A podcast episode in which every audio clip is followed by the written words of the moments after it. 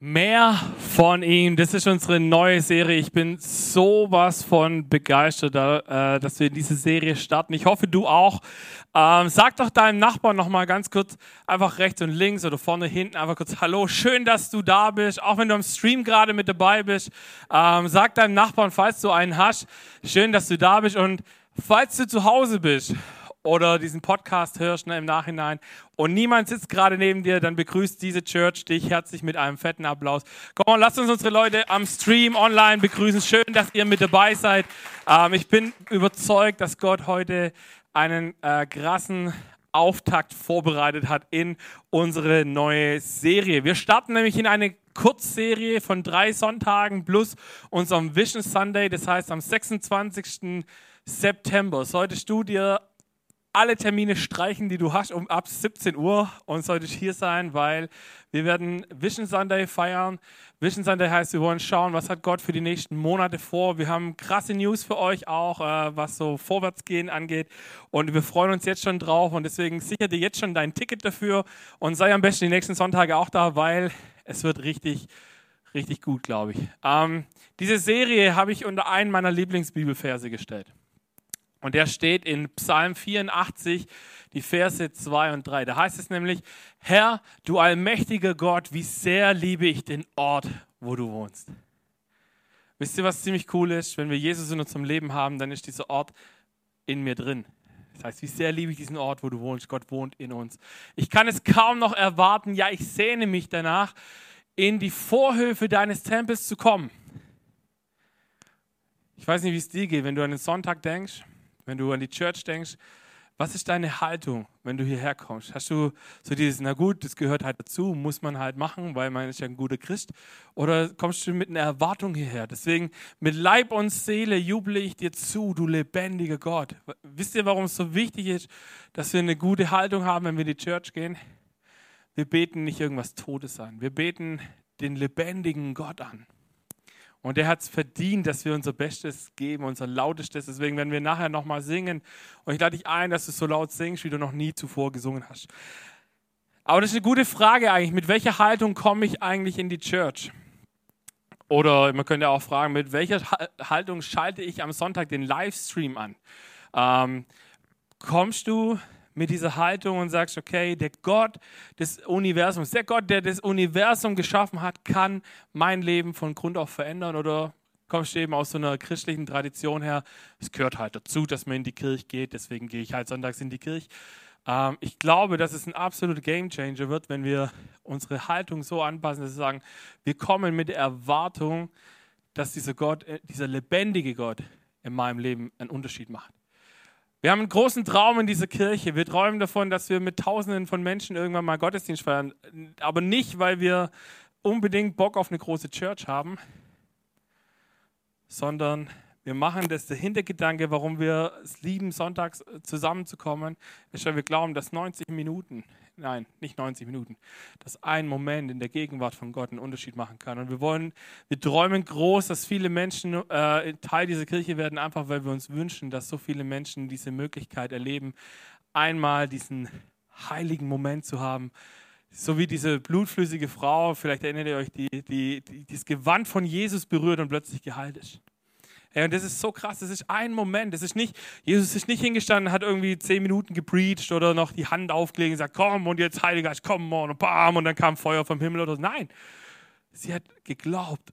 Und ich glaube, das ist tatsächlich der Grund, warum Jesus immer wieder auch fragt, die Leute, was wollt ihr eigentlich, dass ich euch tue? Weil in diesem Sprechen voll die Kraft liegt. Wenn wir Dinge aussprechen, Worte haben Macht. Es macht einen Riesenunterschied, ob ich positive Dinge in meinem Leben ausspreche oder nicht. Aber wir glauben zutiefst, dass Gottes Gegenwart, ein Moment in dieser Gegenwart alles verändern kann. Jetzt ist die Frage, wie können wir Gottes Gegenwart erleben? Und an dieser Stelle wollen wir kurz interaktiv werden. Wer hat sein Handy dabei, auch online? Ihr dürft jetzt euer Handy zücken. Ähm, wer von euch kennt Slido? Äh, ihr kriegt hinter mir jetzt gleich eingeblendet einen QR-Code von Slido. Ähm, und Dann schauen wir mal, was da passiert. Äh, ich glaube, Alex, du darfst für mich gleich dann draufklicken, sobald ein paar Leute drin sind. Ähm, einfach auf den ersten grünen Pfeil. Genau. Komm, ich klicke mich auch mal mit ein, das kommt immer gut.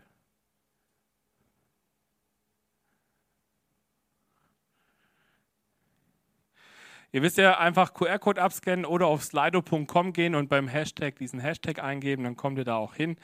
Ähm, genau, blende doch schon mal die erste Frage ein.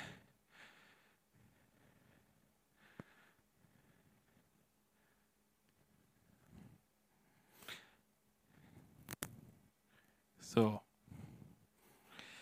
Gut, die erste Frage ist, wie zufrieden bist du mit deinem Gebetsleben? Also auf einer Skala von 1 bis 10, ähm, wie zufrieden bist du mit deinem, äh, mit deinem Gebetsleben? Genau, mega cool. Ich sehe, es sind schon ein paar mit dabei. Richtig gut.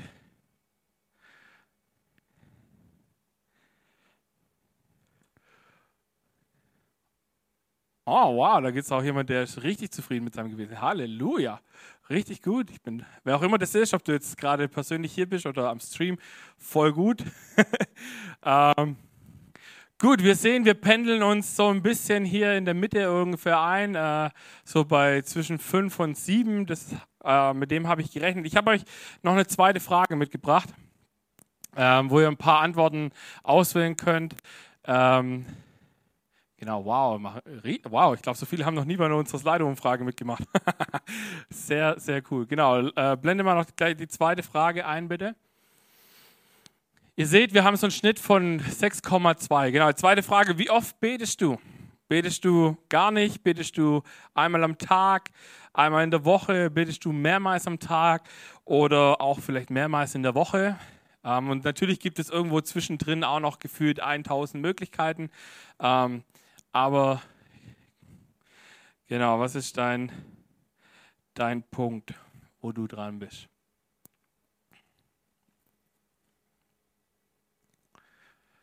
Gut, wow. 19 Antworten, richtig gut. Ich glaube, so viele hatten wir vorhin auch ungefähr. Das heißt, lass uns wieder zurückkommen.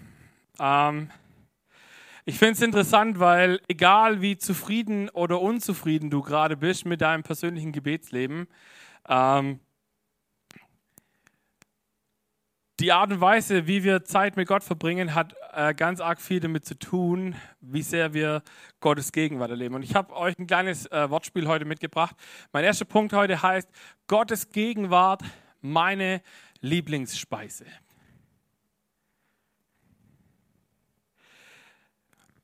Ich bin davon überzeugt, wenn du etwas nicht probierst, weißt du nicht, ob du es magst. Also ich selber kann ich hier, ich mache mal hier eine kleine äh, kleines Bekenntnis. Ich hasse Pilze. Ähm, ich habe Pilze schon mehrfach probiert. Äh, ich probiere sie auch ab und an mal immer wieder und ich merke immer noch, sie sind ekelhaft. Ähm, aber hätte ich Pilze in meinem Leben nie probiert, hätte ich nicht sagen können, ich mag sie nicht. Ich weiß nicht, kennt ihr das? So, ähm, und ich glaube, dass es mit Gott ähnlich ist. Oder auch mit Gottes Gegenwart. So, wir können mit Gott unterwegs sein. Aber wir können tausend andere Dinge probieren oder essen und damit zufrieden sein und trotzdem nicht so richtig Gottes Gegenwart erleben. Aber ich bin davon überzeugt, tatsächlich, dass es beim Thema Leibspeise oder Lieblingsessen ähm, genau zwei Typen von Menschen gibt. Typ 1 ist der, ich esse mein Lieblingsessen jeden Tag. Und der Typ 2 ist, ich esse mein Lieblingsessen nur zwei, dreimal im Jahr, weil es muss ja was Besonderes sein. So kurzes Handzeichen. Wer ist Typ 1? Okay, wer ist Typ 2? Gut, okay. Ich glaube nämlich, wenn es um die, äh, also es ist voll in Ordnung. Genieß dein Lieblingsessen, so wie du dein Lieblingsessen genießen möchtest. Wenn es aber um die Gegenwart von Gott geht und es unsere Leibspeise wird, hoffentlich, wenn wir unseren geistlichen Hunger entwickeln, dann sollten wir danach schauen, dass wir sie nicht nur zwei, dreimal im Jahr essen, nicht nur zwei, dreimal im Jahr erleben, sondern dass wir anfangen und sagen, wir wollen Gottes Gegenwart am besten täglich erleben.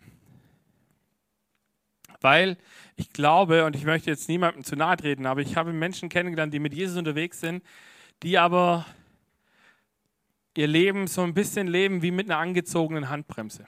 Und diese Handbremse ist der Heilige Geist. Ich weiß nicht, wer von euch so ein bisschen äh, Erfahrungen schon gesammelt hat mit dem Heiligen Geist.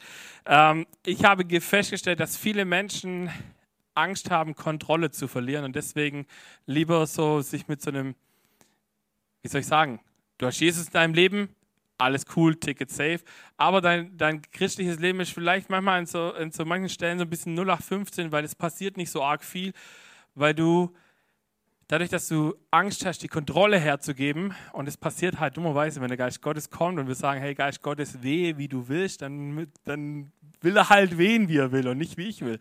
Ähm, und ich glaube, dass wir ganz oft bewusst, manchmal auch unbewusst, ähm, Gottes Geist einschränken, weil wir so ein bisschen Angst davor haben, was dann passiert, weil ich habe nicht mehr die Kontrolle.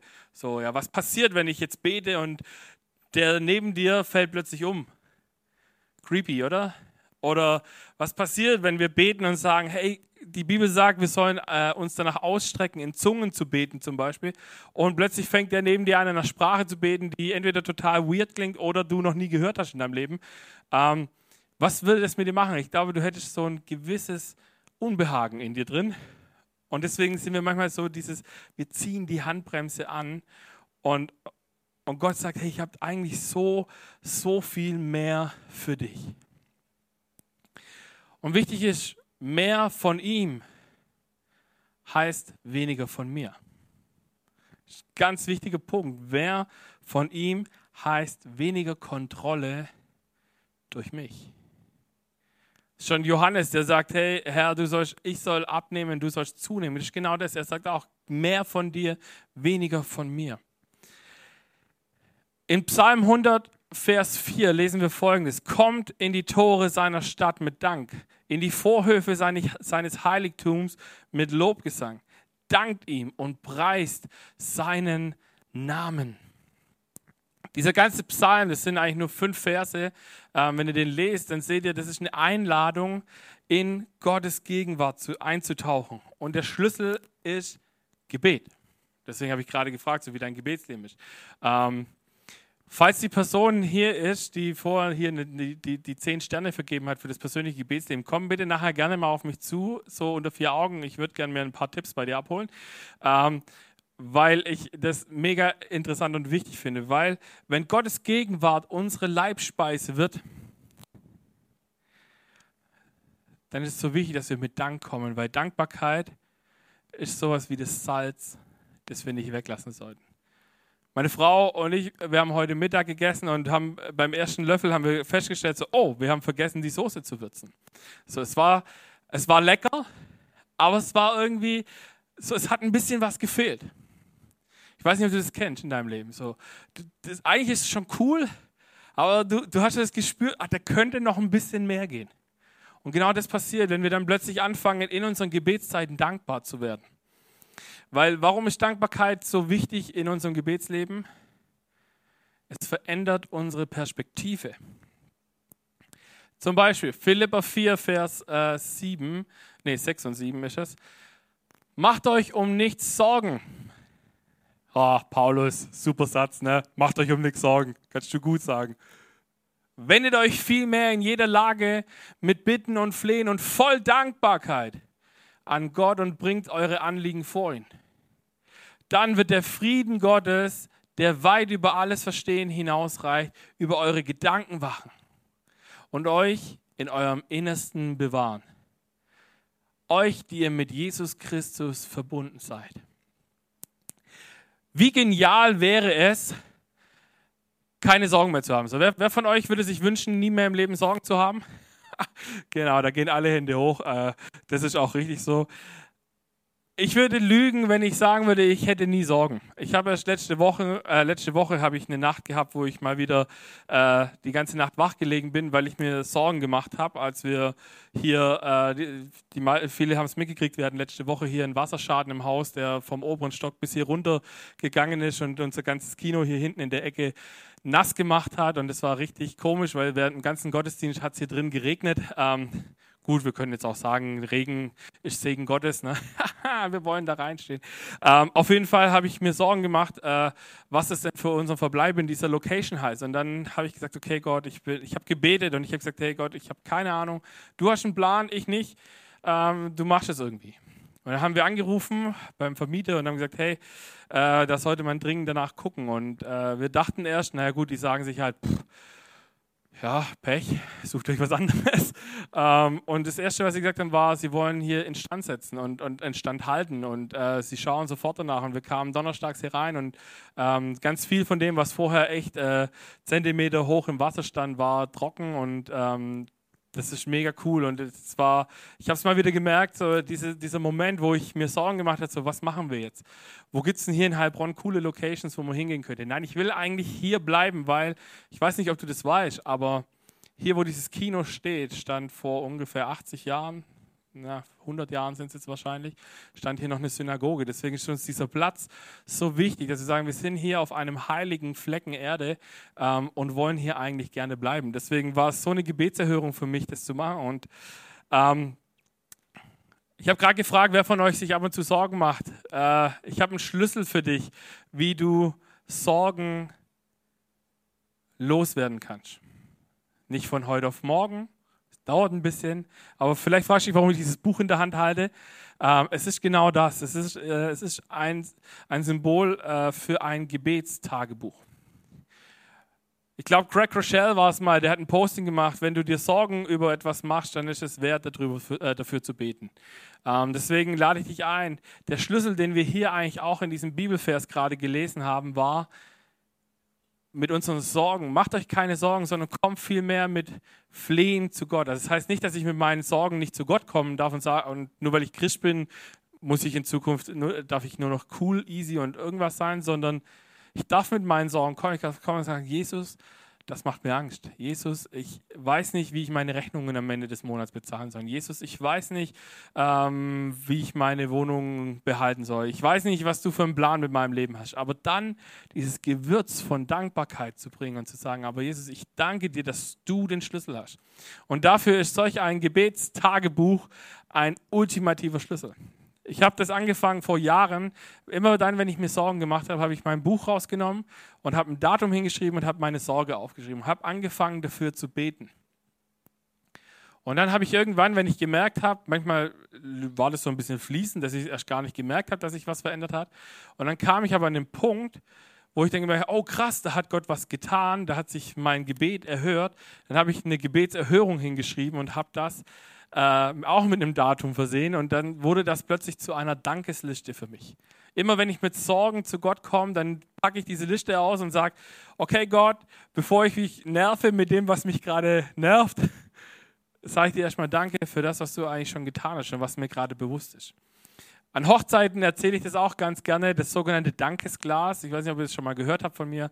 Ähm, das ist einfach ein Gefäß, wo, ihr, wo du setzt dich am Ende des Tages hin und sagst, okay Gott, ich bin dankbar für... Und dann schreibst du dir Dinge auf, für die du, wenn du dich so zurückerinnerst, für die du dankbar bist an diesem Tag. Und wenn du mal einen Moment hast, wo du total down bist, wo du denkst, okay Gott, du bist super weit weg, ich habe das Gefühl, du redest nicht zu mir, ich habe das Gefühl, du machst bei jedem was, aber nicht bei mir, dann fang an, aus diesem Dankesglas diese Notizen rauszunehmen und schau an, wofür du in letzter Zeit dankbar warst. Das macht einen unheimlichen, äh, eine unheimliche Änderung in deinem Leben. Dasselbe, wenn wir diese Pray for Me anliegen, wo wir vorhin gebetet haben, wenn wir die haben, wir haben dort Anliegen, wir haben dort auch Dankesparts. Äh, ähm, wenn du was hast, wo du sagst, hey, da, ich, ich habe da schon so viel gebetet und es hat, macht keinen Unterschied irgendwie in meinem Leben gefühlt, dann gib uns diese Anliegen mit. Wir schreiben sie dorthin, wir beten dafür. Und wenn du merkst, dass sich was verbessert, dann lass uns da teilhaben, weil ich glaube, dass Gott da echt was vorbereitet hat. Wichtige Randnotiz an der Stelle. Die meisten, wenn sie das Thema Gebetsleben hören, denken immer so ans Händefalten und irgendwelche Gebete aufsagen und so. Darum geht es eigentlich nicht. Also wenn wir Gebetsleben anschauen, dann können wir uns überlegen, was ist Gebetsleben alles? Worship ist zum Beispiel Gebetsleben. Worship hören oder selber machen, singen, Musik äh, spielen, wenn du das kannst. Das kann eine Form von Gebetsleben sein. Äh, eine andere Form kann sein, Bibelverse proklamieren. Das heißt, du, du liest einen Bibelvers äh, mit einer Verheißung zum Beispiel und sagst, okay, ich proklamiere das über mein Leben. Wenn Gott sagt zum Beispiel, ich will dein Versorger sein, dann fang an zu beten, okay Gott, ich glaube, dass du mein Versorger sein wirst. Ich weiß nicht wie, ich weiß nicht durch wen, aber ich glaube, dass du es tun kannst. Dasselbe Fürbitte für andere. Vielleicht bist du jemand, der das unheimlich liebt, für Anliegen von anderen zu beten und sagt, hey, das, da, da fühle ich mich total nahe an Gott. Wenn ich für andere beten kann, dann tu das. Äh, oder vielleicht auch Bibelverse meditieren. Ähm, das heißt, du liest einen Abschnitt und dann überlegst du dir, okay, was will Gott mir gerade sagen? Was heißt es heute für mich? Ähm, was hat es damals bedeutet? Was kann ich für ein Prinzip rausziehen? Das sind alles so Punkte, die man machen kann oder man macht alles oder man macht mal was ganz anderes. Es gibt so viele gute Dinge, ähm, die du tun kannst, die jetzt nicht nur das stumme Hinsitzen, Hände falten und irgendwie Gott mit irgendwelchen Sätzen äh, palabern, ähm, volltechnisch. Aber warum ist es so wichtig, Zeit mit Gott zu verbringen? Hast du dir die Frage schon mal gestellt? Wer hat sich die Frage schon mal gestellt, warum ist es wichtig, Zeit mit Gott zu verbringen? Zeit mit Gott verändert mich. Zeit mit Gott verändert mich. Es gibt ja dieses Klischee von Hundebesitzern und, äh, und Hunden, dass je länger die zusammen sind, desto mehr nimmt der eine vom anderen die Eigenheiten an. Kennt ihr das? Habt ihr schon mal gehört? Ja, gibt's, äh, hat, sagt man so. so äh, es gibt ja so diesen Spruch, oh ja, man sieht, der Hundebesitzer sieht aus wie sein Hund oder umgekehrt. Ähm, und das Interessante ist, das funktioniert, das Gleiche funktioniert übrigens mit Partnern, so mit einem Ehepartner oder so. Je länger du oder, oder überhaupt Beziehungen und so, je länger du mit der Person zusammen bist, desto mehr nimmst du die Eigenheiten des anderen auch mit an. Ähm, und jetzt kommen wir nochmal zu was Gutem. Dasselbe passiert, wenn wir mit Gott Zeit verbringen. Wenn wir mit Gott Zeit verbringen, ganz bewusst, dann passiert etwas mit uns, was wir selber vielleicht manchmal gar nicht so merken. Ähm, es gibt ein ganz geniales Beispiel dafür. Äh, in, Im ersten Teil der Bibel, im Alten Testament, da lesen wir in 2. Mose 34 folgenden Vers. Als Mose mit den beiden Tafeln in der Hand vom Berg Sinai herabstieg, lag ein Glanz auf seinem Gesicht, weil er mit Gott gesprochen hatte. Moses selbst merkte nichts davon. Ich weiß nicht, wie es dir geht. Äh, ich bin ja so jemand, ich liebe ja so Halbsätze in der Bibel, die man gern mal überliest. So, hier die Situation, Mose 40 Tage in der Gegenwart von Gott. Er kommt vom Berg runter und er merkt einfach nicht, dass irgendwas anders geworden ist. Die anderen um ihn rum, die merken das. Die sind plötzlich da und sagen, wow, hier ist irgendwas, irgendwas ist mit Mose passiert.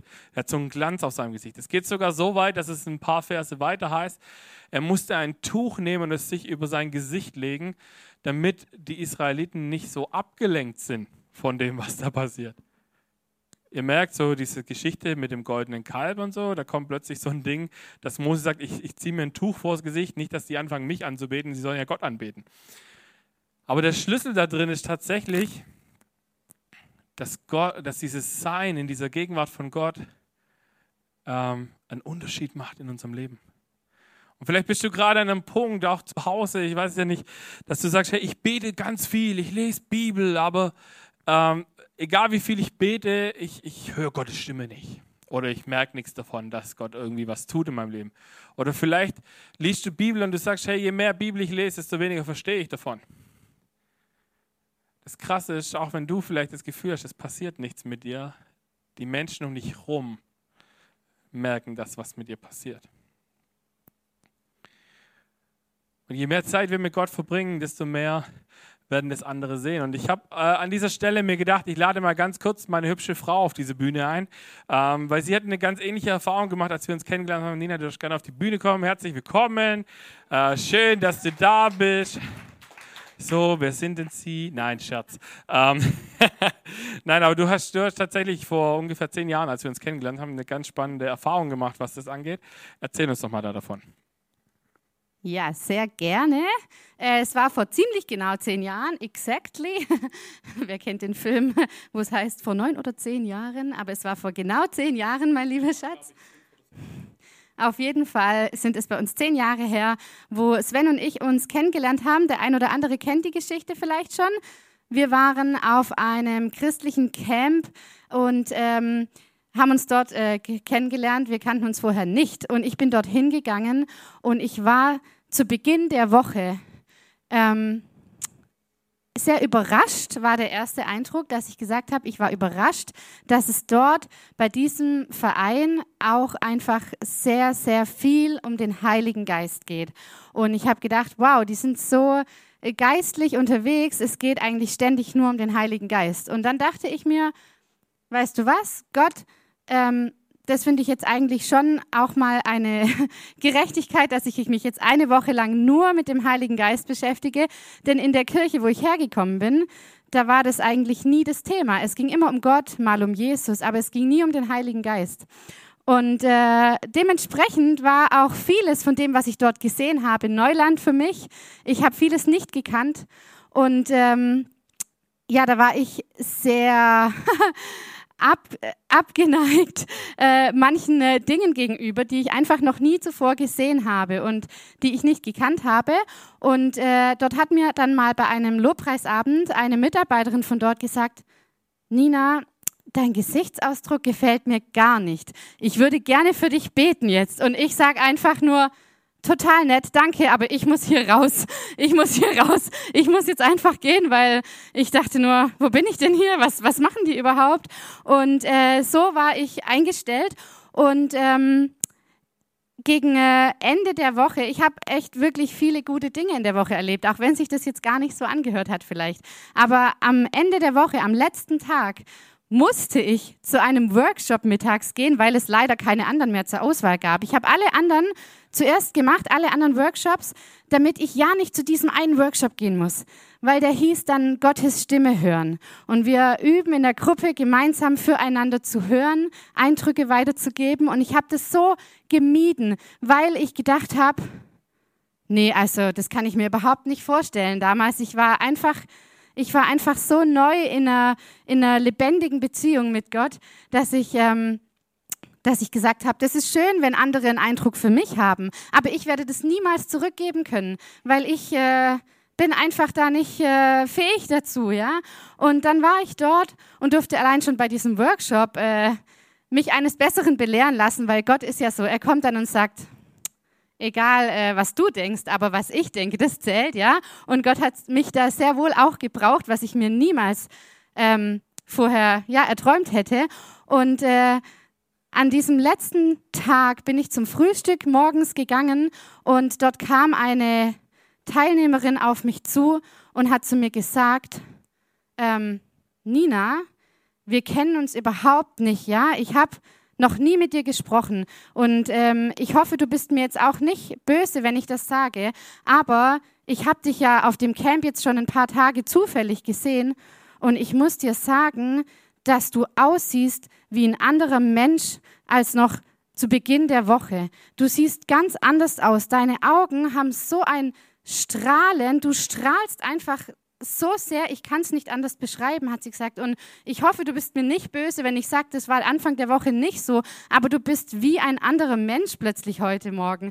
Und äh, ich war total perplex und ehrlich gesagt, eigentlich bin ich so ein Mensch, wo dann sagt, äh, ja, alles okay, kann gar nicht sein, ja, ist mir peinlich, sondern in diesem Moment war es so, dass ich wirklich zu ihr gesagt habe, Danke, dass du das zu mir sagst. Ich merke es in diesem Moment selber, wie du es zu mir sagst, dass ich einfach nicht anders kann. Ich könnte platzen vor Freude, weil, äh, weil ich merke, dass, dass ich wirklich komplett verändert wurde, noch zu, zu äh, vor dieser Woche, wo ich gar keine lebendige Beziehung mit dem Heiligen Geist eigentlich hatte.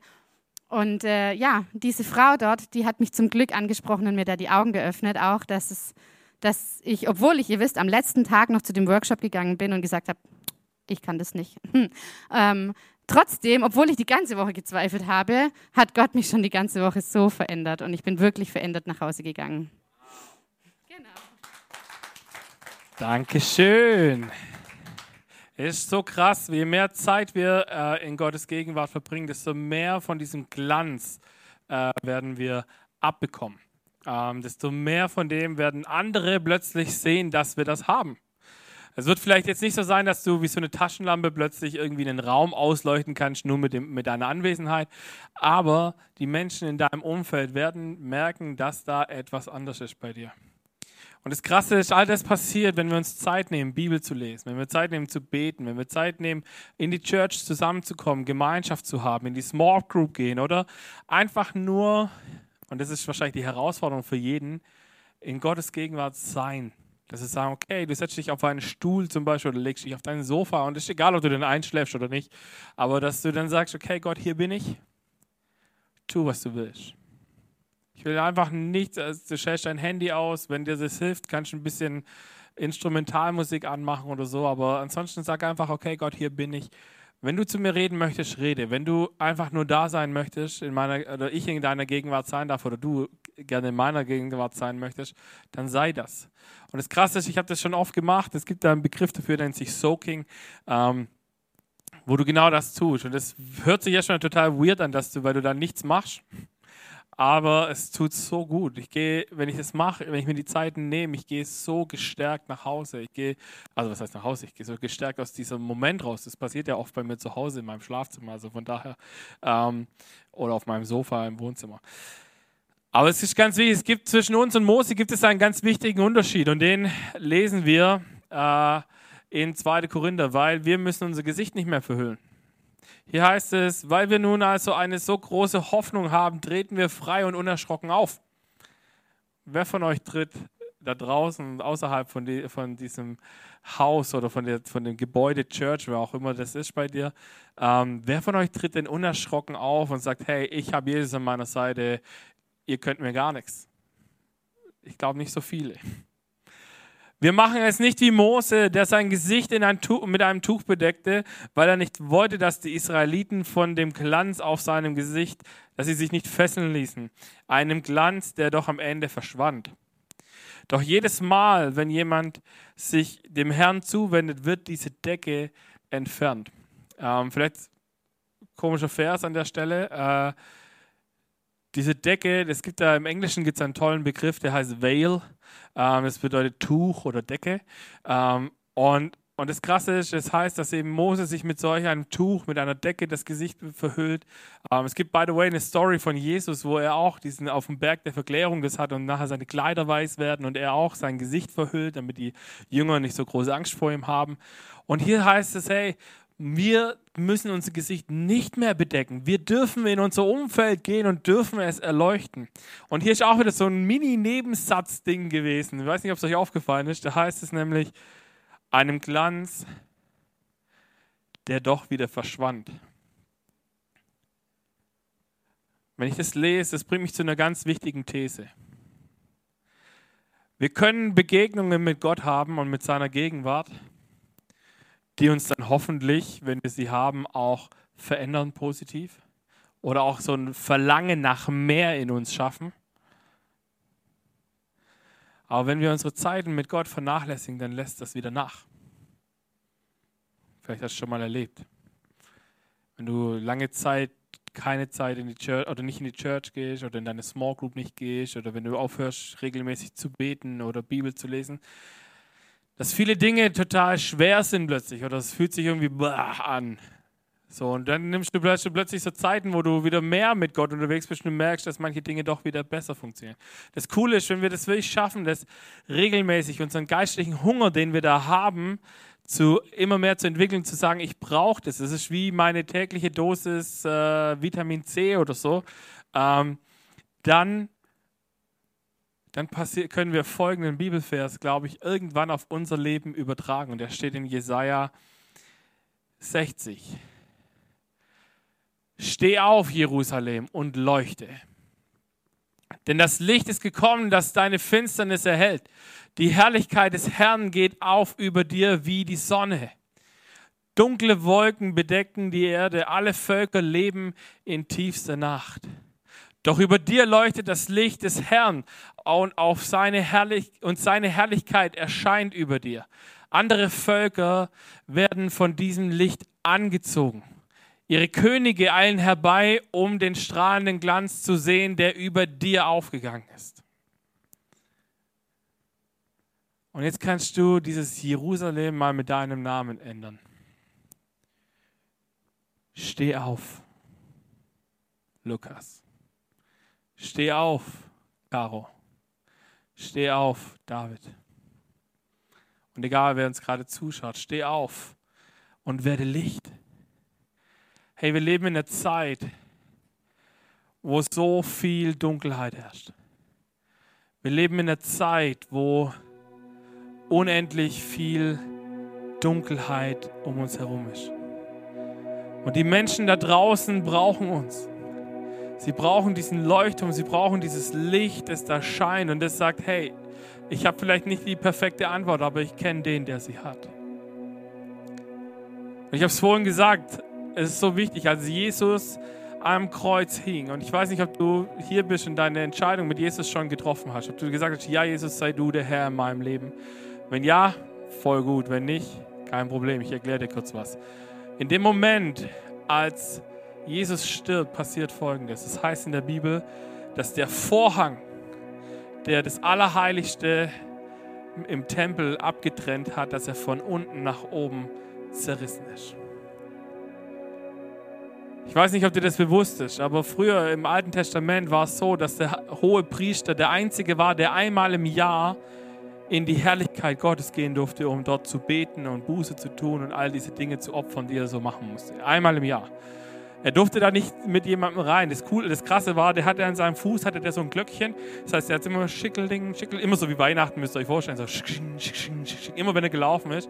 Und er hatte ein, ein Seil an seinem Fuß, dass wenn die, die, die anderen Priester, die draußen standen, vor dem Vorhang gehört haben, da wackelt nichts mehr, äh, da, da klingelt nichts mehr, dass sie ihn an diesem Seil rausziehen konnten, weil die Bibel sagt immer wieder, die Herrlichkeit Gottes ist so heilig, so herrlich, dass dort nichts Böses Bestand hat. Deswegen sagt Gott zu Mose zum Beispiel auch an einer Stelle, nein, du kannst mich nicht von Angesicht zu Angesicht sehen, weil dann müsstest du sterben.